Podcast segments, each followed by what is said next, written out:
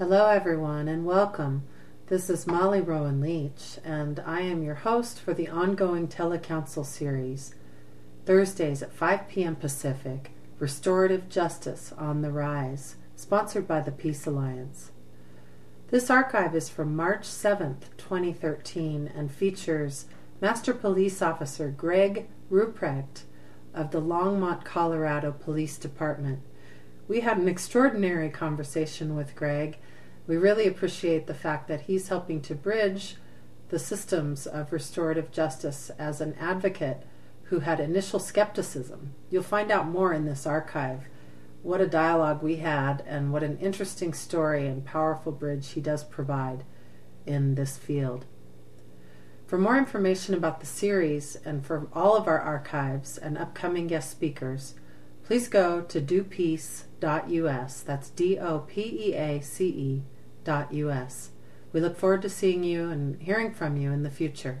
Thank you and enjoy this archive with Police Officer Gregory Ruprecht.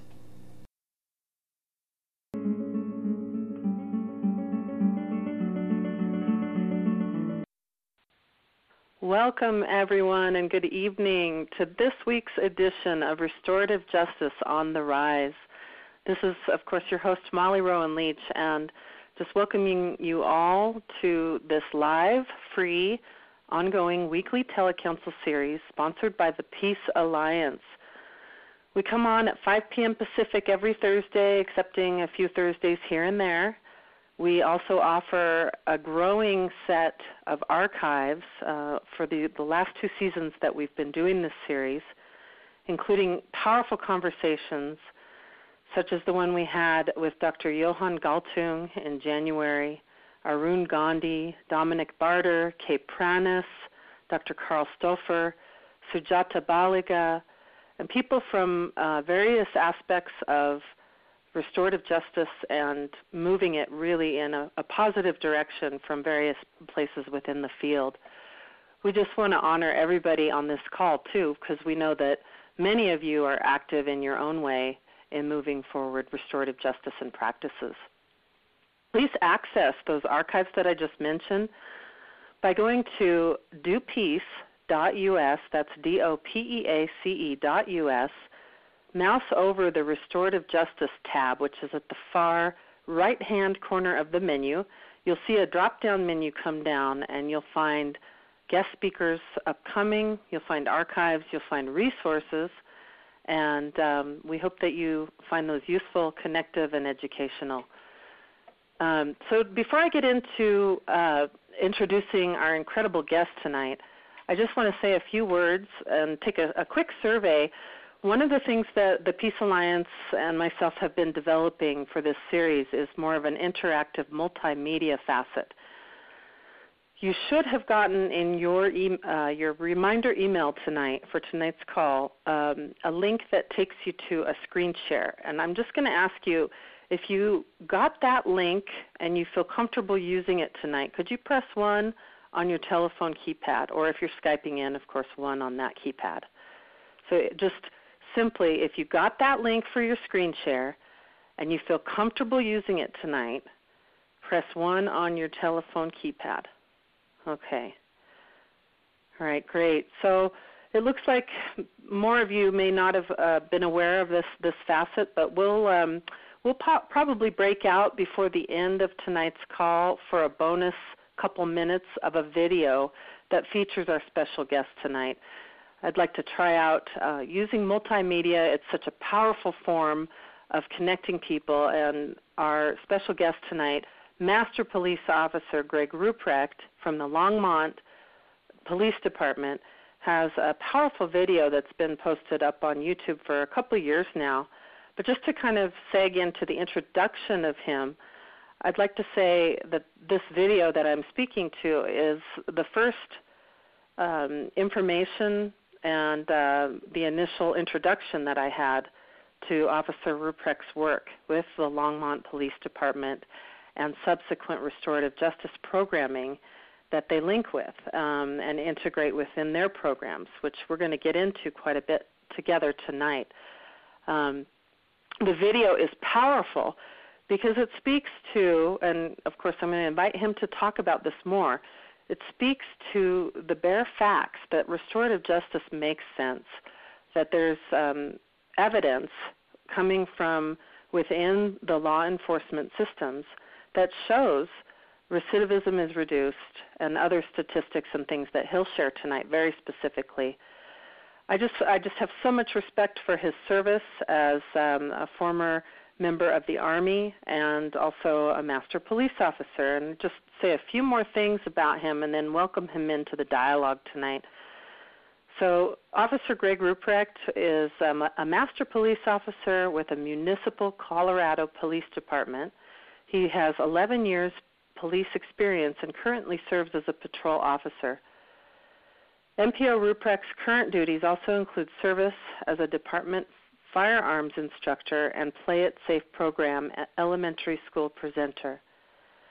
He also has previous experience as a SWAT tactical team officer, a SWAT sniper, and gang and crime suppression unit officer. He is a veteran of the U.S. Army. So, without further ado, Officer Greg Ruprecht, it is such an honor and pleasure to have you with us tonight on Restorative Justice on the Rise. Well, the honor is all mine. I appreciate you inviting me to, to share this time with everybody across the country tonight. Well, thank you so much for taking time out of your schedule to be with us. And if you might start um, start us out tonight with a bit of background and, and the story of how how you got into this line of work.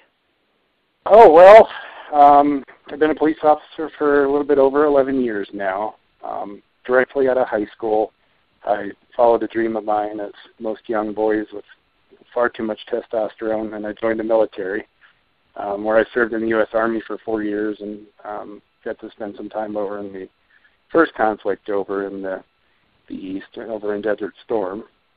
Um, when I got out um, of the military, I wasn't sure if I would stay out, but I knew I wanted to spend some time um, getting my college degree.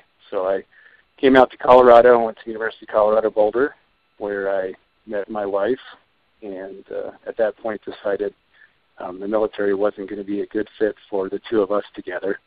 Um, she wanted to have me around rather than have me being deployed, which I could understand. so a second dream of mine um, was to become a police officer. And uh, after several years of trying to convince her that I would be safe in doing my duties, um, she gave me her her blessing and allowed me to pursue that career goal. Um, after I became a police officer, I was in uh, early 2002.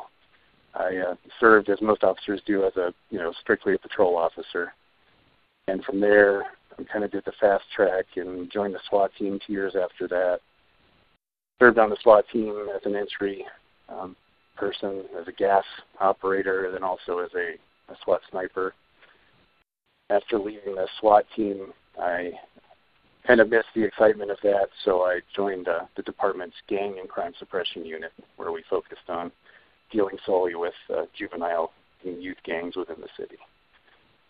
And following that, I back to the patrol world, where I'm I'm happy now. I believe I'll probably stay there at least for a few years before trying on a new hat. Mm. Well, thank you for your service to to that you know immediate community as well as to the greater community in our country and um, I think about this video that so influenced me last year when I first saw it, and it still influences me. And I just want to say again, um, in, you can access that video on our RJ Resources tab, which is a sub tab to the main menu at DoPeace. So that's permanently housed there. The video of Officer Ruprecht, and in that video, you speak about um, it starts out. You, you talk about your initial doubts of restorative justice. Can you can you take us back to when you first learned about restorative justice and what that was like for you? Absolutely. You, you know, police officers are uh, I won't say a different breed of people, but it, it's definitely a, a different not a different, but a, a certain personality type, and that that personality type part of the the trait that we have is we you know, we 100% believe in the laws of the land and enforcing those laws. And as a new police officer back in 2002, coming out of the academy, um, it's really ingrained in you through the academy and the system, but then also through just your personality traits that cause you to want to become a police officer. To you want to hit the ground running, you want to find even the smallest of crimes, and you want to you want to find those people, you want to arrest those people, and you want to make those people pay. And by making them pay, you want to make them go to jail because that at the time you believe that is your job. That's what you're you know you're put on earth to do, and that's what the people expect of you, the department expects of you, and and so you just do it, and you have a lot of energy to go forward with that. Um, and I was that person. I was I was 200% that person. I was a go-getter, a hard charger. Um, until one night, I uh, I had an experience. I was working the graveyard shift, which is the overnight shift, and that's where most new officers end up going when they get out of the academy. And I my my beat or my district within the city um, is where I would patrol. You know, and I was the only car out on the street. You know, two three in the morning. And I came upon a, a large factory um, which had some open doors, which was not normal for this building. And as I came through the lot to investigate what, what might have been going on with that, I had about six to eight people run from the door, not listen to my barking commands to stop because I'm the police. And they ran into a, a, a tall grass field just to the north side of the building. And at that time, you, I'm investigating it now a felony crime, a burglary. Someone has been inside of a building they're not supposed to be inside. And now they've run from me. It's dark. I don't know who they are or what they what their plans are, what they might want to to do to me being that lone police officer out there with them in the field. And then they did the worst thing they could do. They laid down in the tall grass and hid. Um, so I drew my, you know, I drew my on my pistol. I aired over the radio that I needed emergency cover, meaning everybody in the city is going to come. And eventually they did, and and I had these folks stand up, and it was all a bunch of young men about the ages 10 to 13 years old. Wow. And I was thinking, my my goodness, these, these boys, they're going to jail. These are felonies. And in the state of Colorado, you're you're culpable for a crime at, as of the age of 10, you can be held responsible for it through the criminal justice system. But at that time, I had this strange feeling wash over me that I, I wasn't put on the earth to be a police officer to punish 10 to 13 year old boys who were doing something that I probably would have done as a youth. I thought there's got to be something different that I can do, but I but they have to learn a lesson. So I gave the uh, restorative justice, which in our city is uh, called the LCJP program. I decided I'd give it a try, and uh, it had fantastic results with it. So, Greg, how how was the police department linked up with the Longmont Community Justice Partnership? Was that something that had been implemented previous to your coming on board, or how did that relationship develop? Yeah, that had been developed prior to me coming on board, but our our administrative staff and our chief of police um, very much believed in the restorative justice program when they were approached with it. Um, so much, in fact, that they allowed the program to use offices within our police department, our municipal building. And uh, they formed a very strong relationship to where our department, from the chief down, actually highly promoted it and wanted officers to use it. But there were problems with that. Those problems go back to what I was speaking to earlier. Police officers, just as a group of individuals, they're a little apprehensive to try a program like that because to them it, it feels like it might be soft or it's something that as as people here because we're close to the city of Boulder, which is a very liberal city with a lot of, you know, still kind of the quote unquote hippie type folks of all generations. They looked at it as it being bad. It was just some feel good. We'll come together and we'll hug each other and you'll apologize and I'll forgive you and, and the world will be a better place. and that's the way officers viewed it. But things have changed progressively to today, which I can show you later with our statistics. Mm. So since you brought it up, that's you know this is one of the the linchpins of integrating um, systems. Uh, uh, the the point that you bring up around the the resistance and the claim that this is soft or um, just you know a flaccid form of of justice. Um, the, that this this just doesn't have any teeth. I've heard that expression used by a DA. Um, so, I, what, what would you, what do you say when you speak to your colleagues?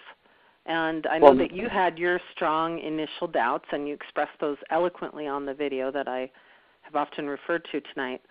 And and something happened for you.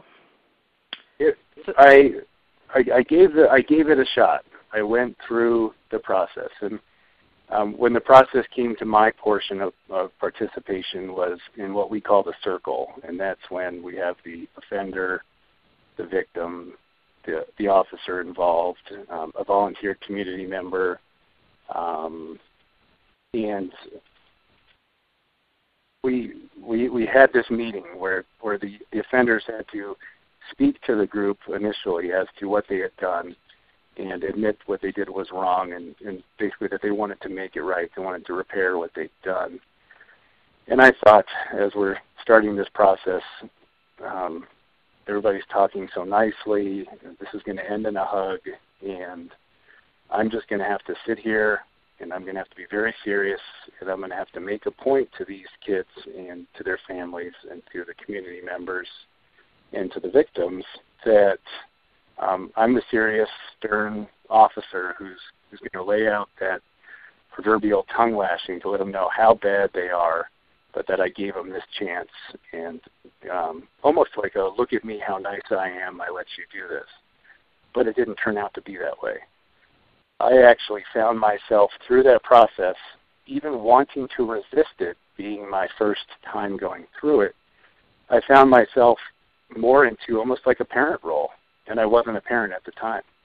I started to realize as everyone was speaking that I have an opportunity here to educate not only the boys as to what they did was wrong and what could have happened, but I actually had a, a big part in educating the parents of all those kids. Because parents oftentimes they their children get in trouble, they imagine, you know, Tommy did a bad thing, um, it's going to cost us a little bit of money to make it right, and that's the end of it. But with me being able to speak as long as I wanted to, and I can speak, sometimes not so clearly, but in being able to speak to the kids and their parents, I was actually able to show the parents that it, it goes beyond your kids breaking the law. It goes into, especially on this one, with them running into the fields and the, my canine officers, the police dogs coming. Um, the terrible things that could have happened that were a result of the crime that they committed, but were were millions fold worse than anything that could have happened inside that building. And uh, you know, I have to be honest. I'm a very serious, driven, stern person if I need to be, but I almost felt myself like I was going to break down, like I was going to to shed a tear. My voice started to crack as I explained to these people you know what had happened, and that was a transforming moment in my police career. And luckily for me, it happened very soon into my career. It was probably only less than a year into the career. It had a major impact on me. So since uh, since really um, restorative justice programming isn't some sort of proselytizing kind of um, movement here. We're not trying to you know make conversions or anything, but rather we're we're trying to um, provide uh, a win-win solution while still holding offenders accountable um, and a transmission of meaning of of what that you know what the cause and effect was when conflict and crime occur. Um, I just you know it, it just strikes me that you're you you act as a powerful bridge for other police officers and law enforcement officers and departments not only you know who are within the police forces of Colorado, but beyond, and and probably including corrections as well. Um, you know, it, it it seems like once the proof occurs, there's um, there's there's great power. What you know, and you and you come with statistics tonight, and just by being who you are and your experiences, provide um, a, a powerful voice for you know providing an an alternative possibility that saves money. And like you're going to be sharing in a bit um, the statistics of recidivism and other aspects of, of why this just makes sense.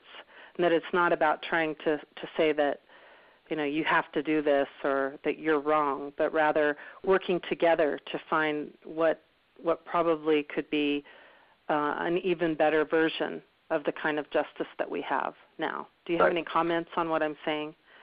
I do. It's and this kind of goes back to you know the question you just previously asked me, um, where you know you talked about it.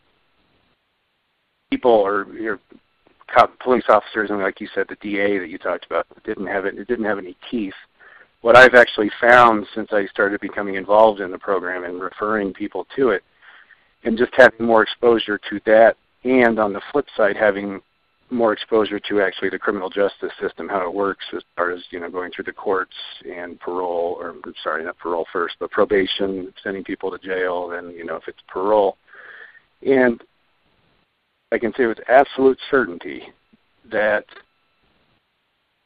the restorative justice process actually has more teeth than the criminal justice system it does itself. Because when when I arrest an individual and I I actually arrest them and put them through the system, typically what they're going to run into, even if they're not a first time offender, this could be their fifth or sixth offense, and I can give you an example. They they typically because the criminal justice system, that court system is so overburdened and understaffed, they they normally will will never see a trial. They will just enter into a plea deal with the district attorney's office. And that plea deal normally brings their charges to a lesser degree, but then just puts them into the probation system. And it, it punishes them by making them come to a meeting, whether it be you know weekly or monthly, um, or some sort of um, you know controlled substance program. So they they never have to admit they did anything wrong. They just have to talk to the DA and have their charges lowered. Probation, and each week they go to that meeting, or each month they go to that meeting, or each time they have to pay the twenty-five dollars for a class. It just builds up that anger in them because they're being punished. And on the flip side, with restorative justice, these people come through the meeting, they they enter into a contract of how to repair the harm they've done, and it and they have that community service uh, portion to it, um, just like the probation would. But all of the things that they have to do are actually more time intensive than what the criminal justice system gives them. But in the end, the person who goes through the criminal justice side despises the police despises the community that said what they did was wrong and force them into some sort of a punishment. But on the restorative justice side, they actually form relationships with the police officers and see that we have a heart. They get to see that the community member that they offended against actually has a heart and only wants the best for them and doesn't want them punished in any way. They just want them to see what they did was wrong and make it better. So the, these people work harder to get through the contracts that we all agree on through our program as opposed to, at least in my county, the criminal justice system. So it's the, the comment, the notice. It, uh, I can see where people would think that when they're not exposed to it, but if you're exposed to it, you see that there there's a lot more teeth. But the teeth on the restorative justice side are not sharp fangs like they are on the criminal justice side. Mm. They're they're they're more mm-hmm. rounded, nice teeth. Mhm. Well, and, and in some ways, it's it's much more difficult to face front and face the truth, and speak to it um, in in the way that that these processes uh, involve. Um, it's it's much easier to be isolated from the situation than to face these things. And uh, I'd love it if you would share perhaps uh, what we might call a success story where there might be an example of um, one of the the kids who went out and perhaps their um, contract involved uh, a relationship with the the victim or the related people in kind of a similar essence from from what their original offense was. Do you have any stories like that? I I do actually. I uh, would you be willing to share? Oh yes, absolutely. Great. Uh, several years ago, when I was on the the gang and crime suppression unit, um, part of our job was not only in uniform, but a great portion was in plain clothes, in uh, not so much an undercover role, but uh, not being seen by those we don't want to be seen by. And um, our our gang members, much like across the country, um, spend a great deal of their time, you know, with their graffiti, their tagging, their gang signs, their slogans um, on buildings, fences. And on, on this particular day, I caught two of our young men, the gang members. They were spray painting onto a, a private residence's, you know, their six foot uh, privacy fence, which backed up to a kind of a greenway walkway through the city. And you know, they were not happy to be caught. Um, they had had actually had had history with with the gang unit for several years.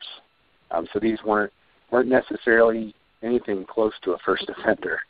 Um, but when we caught them and we talked to the the nice gentleman and his wife whose fence had been tagged or spray painted, um, initially they were very upset and wanted nothing to do with restorative justice. Um, they thought, like you had said, that there was no teeth, that you know there was nothing that could happen to that, these kids. And uh, we just took the time to explain it to them that day. We didn't walk away until we had a chance to explain it to them. And we got them to to agree to participate. And these two gang members, of course, agreed um, because they didn't want any more criminal charges on their records. Um, and I say that, in, and I don't, I'm not trying to belittle restorative justice by saying, of course, they agreed, because these were two kind of these kids were on the path to uh, spending the rest of their lives in prison. I guess is a nice way of saying it. So we went through the process. They got to sit in on the restorative justice circle, um, hear everyone in the room speak, and as a part of their contract, they ended up doing gardening with the husband and wife in there in the husband and wife of the uh, you know the the victims. I'm sorry. Mm-hmm. Um, so they had to spend time doing labor in their backyard, but also spending a lot of time talking as they were doing it. The husband and wife were very they were parents themselves. Their kids had been you know grown and out of the house, but um, they ended all all of them ended up having a fantastic time together, and most of all, they all learned a, or gained a different level of respect for one another. Not just the offenders respecting the victims, that these are nice, normal human beings that we we did harm to, people who care about their home, have kids themselves, but also the victims who, prior to that that experience they had with these gang members, were kind of viewing all, and they were they were Hispanic gang members, viewing all of the the youth Hispanics in our city as being those those evil bad gang members. So they got to see that yes, these are gang members, but they're really not that bad of people, and there's a you know we can give them a chance and give them a choice, and it was a it was a great experience to see that kind of you know come to fruition because I really on that one I really wasn't sure that it would be completed and it would be finished. So it was a surprise to me. Have you seen those young men since? I have seen those young men since, and uh, they are much better human beings than they ever were. And Mm. and I can tell you this, where, whereas they never had a loss of words for myself or my counterparts in the olden days. Um, now they might have no loss for words, but it's in good conversation when we run into them. Mm. I just want to take a pause for a moment here. You're with us on Restorative Justice on the Rise. Um, welcome to all the council members tonight that have dialed in from wherever you're calling in from. And we're talking with Master Police Officer Greg Ruprecht of the Longmont D- Police Department. And um, just again, uh, you as a council member have an opportunity to participate in the, this next half hour. If you have a comment or a question you'd like to ask Officer Ruprecht or just a, a comment out to the council itself, please press 1 on your telephone keypad from here until the closing of tonight's uh, council together. So, Greg, let's go into um, let's go into kind of the ground level processes for a moment. I, um, I know that a lot of people, restorative justice is fairly new, and then there's a lot of people who have, have been working with it in process for quite some time. So we have a really diverse council background in this field. And it's interesting, I think, to hear from people like yourself how how does this actually work? Who initiates it? If you could just give us a quick synopsis of, of I mean, I know that you've already been talking about the pieces and parts, but line it up for us briefly, and then sure. give us a little bit of an idea of how how other police departments might start something like this, and then okay. a little bit later we'll go into statistics. Okay, sure. Yeah, the the process um, starts with us, you know, police officers or law enforcement responding to some sort of a call for service, some sort of a crime has been committed. Um, when we make contact with the offender, the person who committed that crime, if they are honest and open and they admit to what they did, they take ownership for what they did, um, at that point we will approach the the victims and explain their sort of justice program to them and ask them if they would be interested in participating. From that point, we we still write up our police reports documenting that the crime had occurred. However, we don't file any charges. We don't we don't we don't make an arrest or we don't issue a, a ticket or a summons. Um, from then, we give their the offender's contact information to our restorative justice folks um, at LCJP, and we also give the victims information to the restorative justice folks. And the restorative justice folks in the next in the several weeks following that, we'll contact both the victims and the offenders, really deeply explain the process to them, and they'll do some some pre-circle conferences with the both the victim and the offender. We will all get together for the circle, like I explained earlier, which will have the victim, the offender, community members, um, usually two moderators in the room that work with LCJP and then the police officer that was involved in the case will come. And if for some reason the officer can't make it, we have officers who have volunteered to be liaisons so that they could get a last minute phone call um, or an email and say, hey, Officer Ruprecht can't make it tonight. Um, would you be able to fill in in the law enforcement role for that meeting? So during the circle, after we all discussed what had happened, the harm, and a way to repair it, everyone in the room, to include the offenders, have to agree on what we're going to do to repair the harm. And so there's a lot of discussion and suggestion amongst everyone in the room as to what would be the best way to do that. And again, including the offender, they have a, just as much say. When we all agree, then a contract is actually written out. And the contract spells out what they need to do to repair the harm and the time frame is to do that. And at the end of that night, everyone in the room, to include the offenders, sign the contract. And say, for example, they're given a 90-day period to um, to do all the things that we have all agreed upon. Our restorative justice folks at LCJP monitor their progress. And at the end of the 90 days, if that was the time frame given, if they've completed all of the things inside of their contract, then they notify the law enforcement officer who had charges on them, and let the, they let us know. Um, you know, John and, and Tom have completed their contract, and this case is now closed. On the other side, if and it doesn't happen very often, if they do not complete their contract, then the case is referred back to the law enforcement officer that had the charges. And we have the option of then filing the charges um, as if we would have on the first day, um, or speaking to the the offender more, um, and we can ultimately we can make a decision to charge or not to charge, based on um, the feelings of maybe the victims, um, the offenders, and some other things they may have been doing, and how we see um, our interaction with them. If it was positive and we believe that we, we've made a good impact, and they had some extenuating circumstances and couldn't complete their contract, and we'll we'll we'll close the case. The the benefit to them, other than not just being in the criminal justice system, is the offenders do not have those criminal charges show up anywhere on their criminal history or their record. And and that goes from petty offense crimes all the way to felony crimes. But they have the opportunity to, you know, not have that follow them the rest of their lives. Wow. But as far as getting other departments involved, it it really starts with with the command level, you know, folks.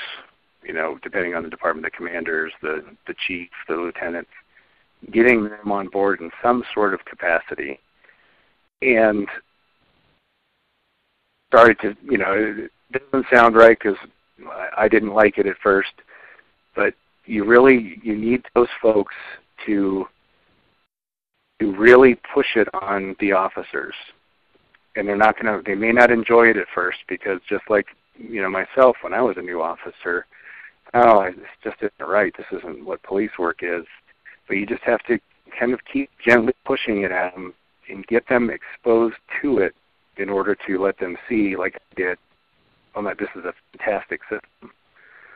Um, one thing we didn't have was we didn't have any any sort of go-to or spokespeople at our department as far as on the officer, the line level, those that are going to be doing the restorative justice process. And I think we were lucky as as our department moved on over the years and, and more and more people accepted it uh, I think it would be a benefit to other departments to if those if those departments had a resource to draw on um, that had success with the program to have an officer come visit and give a presentation. You know, a presentation maybe like we're doing, you know, tonight on the phone, just to show them that, you know, normal officers just like you didn't believe like you don't believe now. Um, give it a try, and, and you'll see how it really does make a difference. Mhm. I'd like to pause for a moment and uh, open up the line here. Jim, you're live and welcome. Thanks. Thanks for taking the call. I'm wondering if you guys have figured out a way to uh, an effective way to deal with the gang leaders who, for the, my experience, are 25 to 35 year old guys that are making a lot of money and using these kids as pawns and do not much favor this restorative justice approach any more than young police officers do. Have you figured out how to deal with that? You know, to be honest, we haven't. Um, the the OGs, the original gangsters, the you know the guys that age group that you're referring to, they've been in the system for for so long, back to when they were you know probably just turned just got into their teenage years, and I, I hate to call them it, but they are they're criminals to the bone. That's all they know is is the criminal lifestyle. And I and I wish I had a better answer and didn't have to give you that one, but we have not had any sort of inroads with restorative justice or with the criminal justice system in, in in making these guys see the light and pulling them out of what they're up to.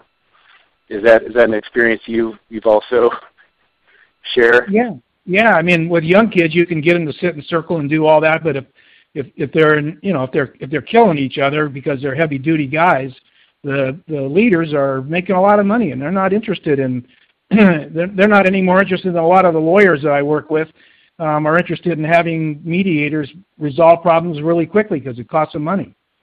Yeah, yeah, we're lucky in in our city that we have a, a city sponsored youth center that has um, has folks on salary that work for the city that are gang interventionists, and they do a lot of uh, a lot of after school programs and weekend programs from um, from the music recording with the mixing board that was donated to sporting activities. Um, so they they do have a lot of a lot of luck with keeping these kids away once once we can kind of get our hands on them and show them that their lifestyle isn't the best. And you know, and you know just as well as I do that most of those young guys, they know that they don't want to spend the rest of their life doing what they've been exposed to, but they're stuck because you know their parents were involved and their cousins, their brothers, their friends. So that's that's probably the toughest thing out there. Yeah, Coach Pete Carroll had the best answer that I've heard, which is he went to alumni at USC and found jobs for these kids and offered them a way out that way. I thought that was probably about as bright and brilliant a way of as as I know of. Right, I agree with you. And just just for for you, Jim, and for everyone, and you probably already know about this, but the film The Interrupters from Chicago. Yeah. Are you familiar with that film?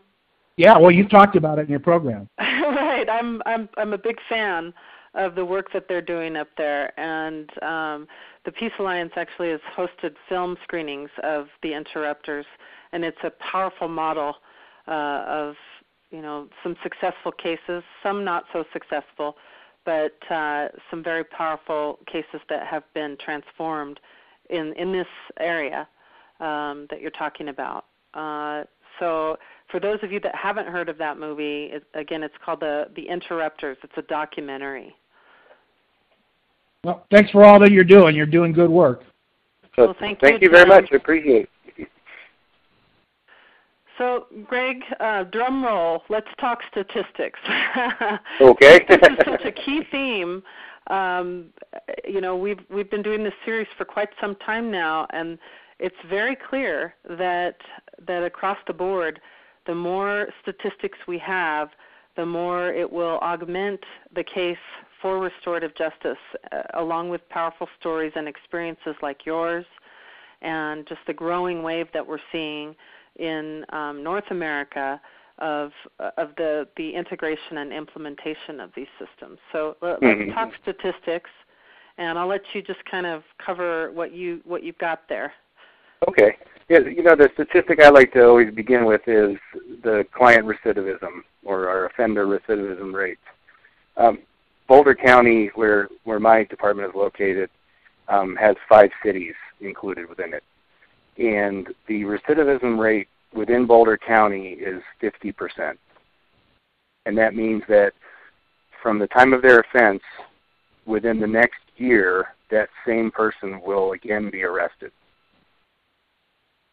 In the city of Longmont, because of our, our heavy use of the restorative justice program, our recidivism rate is 10%.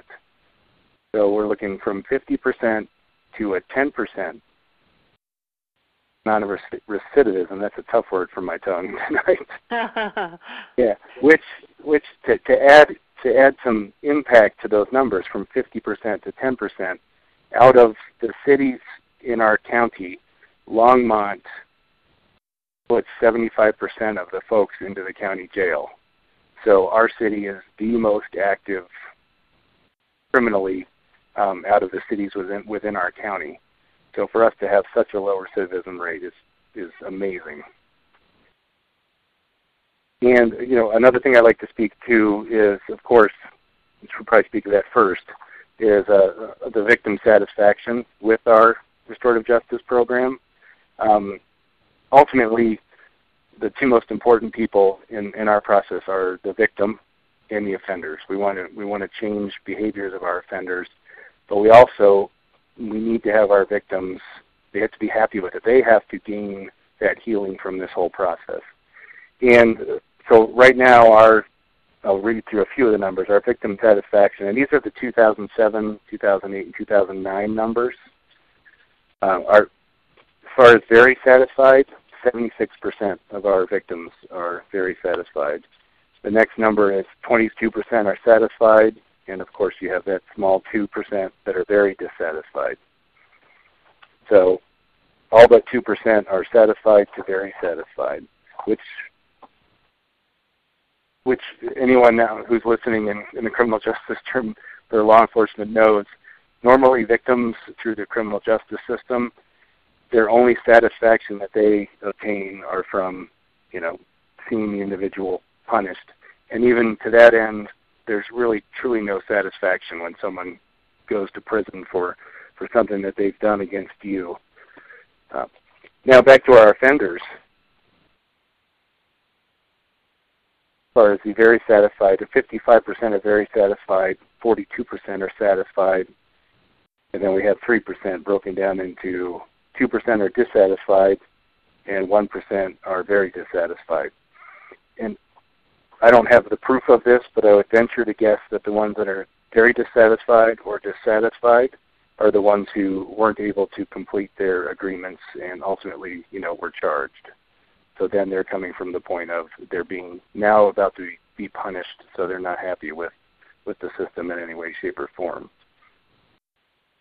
And a big portion of the restorative justice process is the community because there's no, not only a victim there's an offender, but every crime affects the community as a whole. So we, we have numbers on our community member satisfaction. And 77% of them are very satisfied, 22% satisfied, and then that 1% dissatisfied. So you can see uh, it, the, the program as it's run, at least through LCJP, and I'm sure countrywide, is it's making people happy. I I don't have any sort of statistics. I wish I did.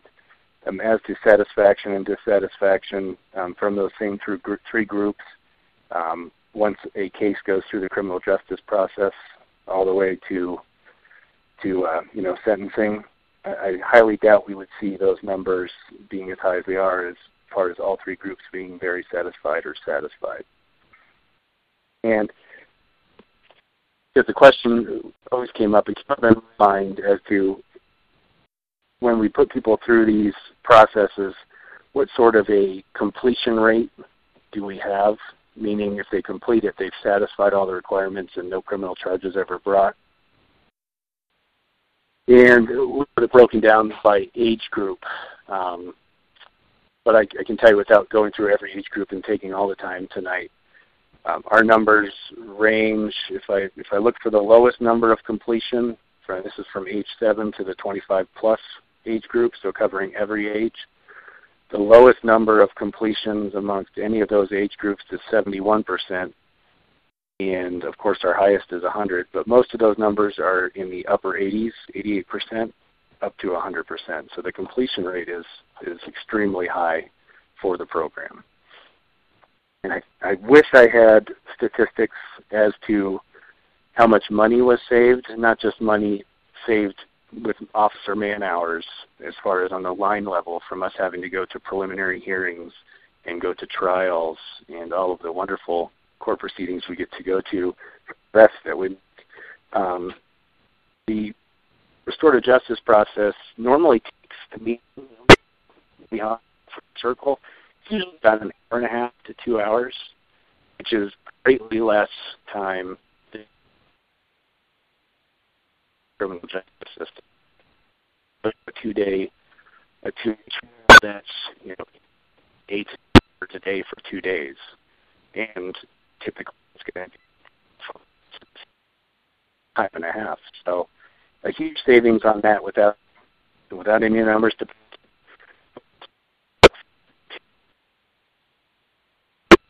spend with them probation officers you have to go through prison and they come out on parole, how much money do we spend on those parole officers that are having to manage these folks as they get out of the system? So maybe next time I'll have some results on that, but uh, I tell you the the money things has got to be pretty incredible. Hmm. Well, Greg, I, uh, we were having a, a slight technical issue there. I know you had to call in on your cell phone tonight because of uh, a phone battery technical issue with your landline. So I just yeah, we we caught most of those statistics, I believe, and I think what you were trying to say, which I think probably everyone heard, was that we don't yet have uh, financials um, that that reflect the huge savings, um, even in the trajectory moving forward. Like you, I think you were sharing about the gargantuan amount of time that it takes to you know just for officer hours uh, not to mention the cost of in, you know of imprisonment of jail time um, i know that the low estimate for in, imprisonment is at least thirty two thousand dollars a year and that's not mm-hmm. if you're a medical um, which you know those with mental illness and other complex issues can be as high as seventy thousand dollars per year, and that's right. on the taxpayer's bill. So mm-hmm. um, there's there's an incredible evidence here that we're even though you may not have dollar amounts right at this moment, that we're preventing something in that department. right. Right. Right. So uh, you know, I just um, again like to invite the council members tonight to join in the conversation if you'd like, pressing one on your telephone keypad or one if you're coming in from Skype. Uh, up until we close tonight's council, join the conversation if you so wish. So um, I'd like to talk for a moment too, Greg, about uh, the the school to prison pipeline conversation, and also uh, your thoughts on restorative justice in adult cases, because we know that certainly in our juvenile systems, and and not just here in North America, but um, in places like New Zealand, uh, there's a strong case for restorative justice that has been in motion. They don't even, I don't think they necessarily even call it restorative justice in their systems there. It just is. It's community conferencing, and it's it's showing statistics over the arc of time like the ones that you're sharing, and even in violent cases. So um, that's kind of a broad sweeping, open ended question there. Um, if you could start maybe with uh, with the youth um, comparative to adult cases. Yeah, I've, I've done the, you know, I would say the majority have been the youth cases, and um, part of that fault lies in the impression that I had when the system was presented to me as a new officer was that it was only for first-time offenders and that it was for youth. But I later came to find that that wasn't the case, that they would accept even adult cases. And uh, I had my first experience with an adult case when, um, as most cities have, there's a large amount of prescription fraud for you know the controlled substances, the painkillers, the OxyContin, the Vicodin, and and on goes the list. And I had a large case built on an unknown individual who was just moving from Walgreens pharmacy to King Soopers pharmacies, you know, all across the city, in fact the metro area here, um, with stolen and falsified prescriptions in order to obtain the narcotics. Um, I had a lucky break in the case and was able to identify the, the individual and uh, met with the individual. Um, and I had eight, seven or eight felony charges um, that I could prove, and there were many more. And I was prepared to, you know, send this person to the jail with the felony counts and let them spend their time in the system until I found out a little bit more about the individual, and uh, she was a she was a mother of two children, I believe, and she was a full-time choir director, and she had a very supportive family that came in with her and were upset and but you know crying in her support. And I realized at that point that you know I've only ever dealt with with youth, but what makes her any different she was she could have been my wife. You know, she could have been my my neighbor. She was a a normal person with a, a normal a pretty good life. And she had just become, you know, hooked on the the painkillers after surgery mm-hmm. and it got it got out of hand. And so I put her through that process and uh it went went very well. It was it was nice to see, you know, to break into that felon realm with the adults and, and, and I'll say it again. She, she could have been my wife. She could have been my neighbor. Mm-hmm. Uh, mm-hmm. And that, that's a point that more people need to get to. That people commit crimes. It doesn't make them criminals. Some people who commit crimes truly are criminals, but not everybody who who does is is going to make a life of it if we can get some sort of an intervention in there. So. Mm. That's a powerful statement.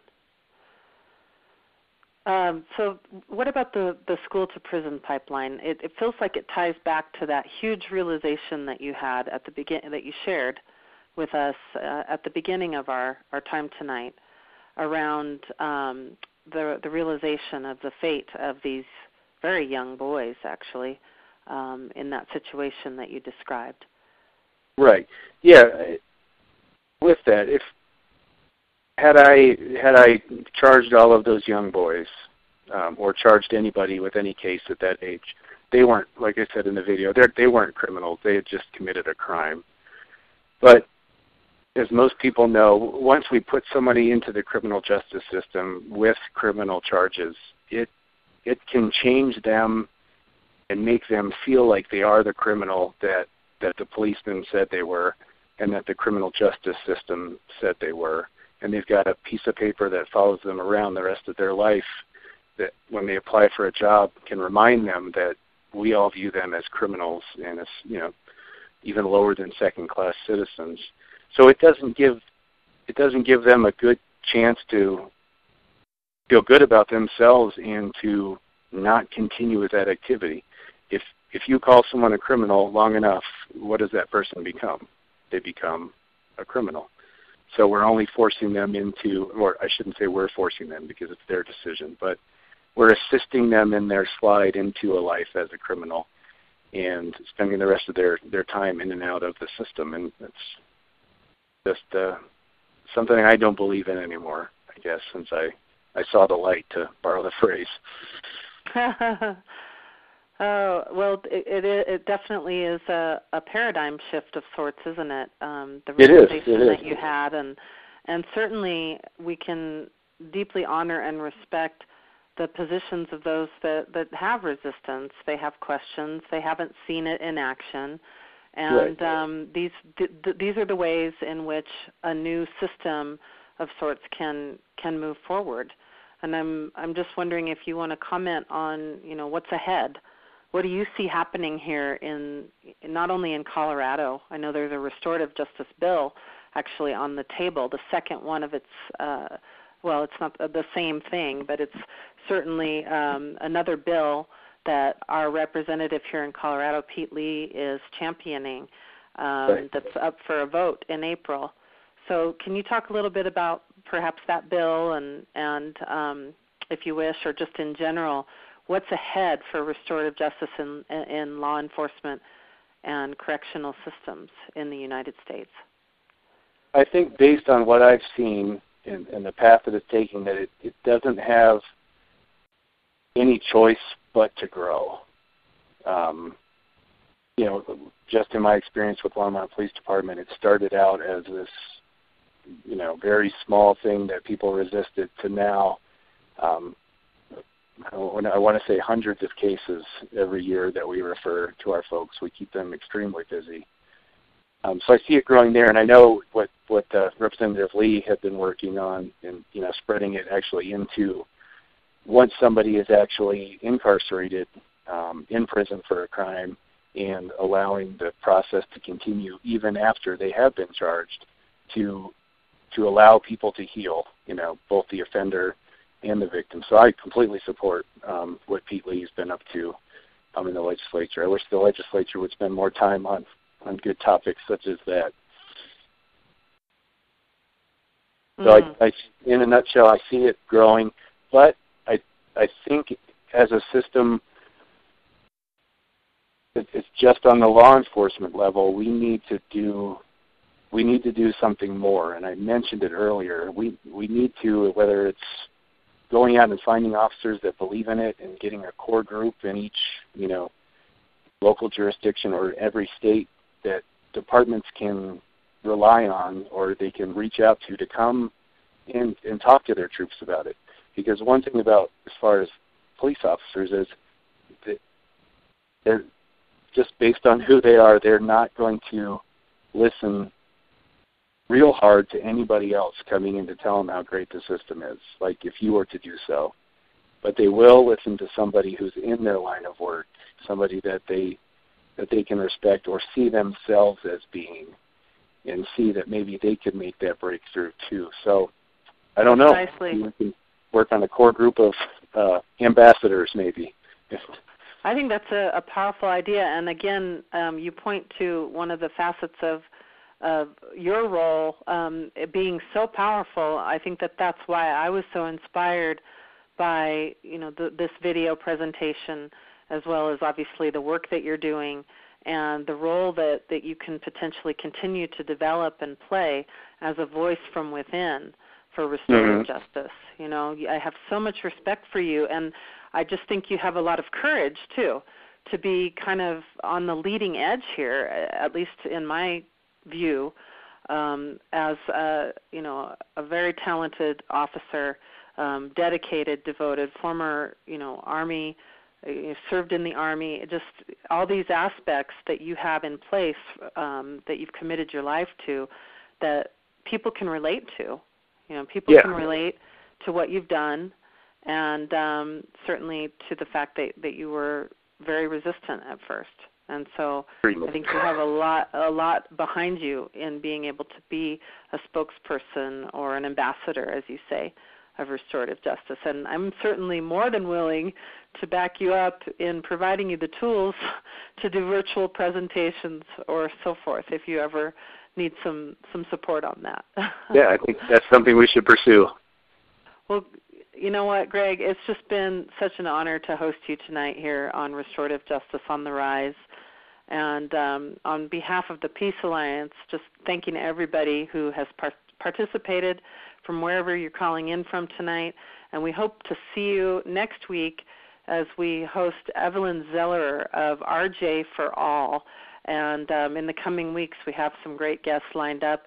And near future, we also will be talking with Representative Pete Lee, by the way, and uh, other other really hot guests from around the conversation, um, global conversation.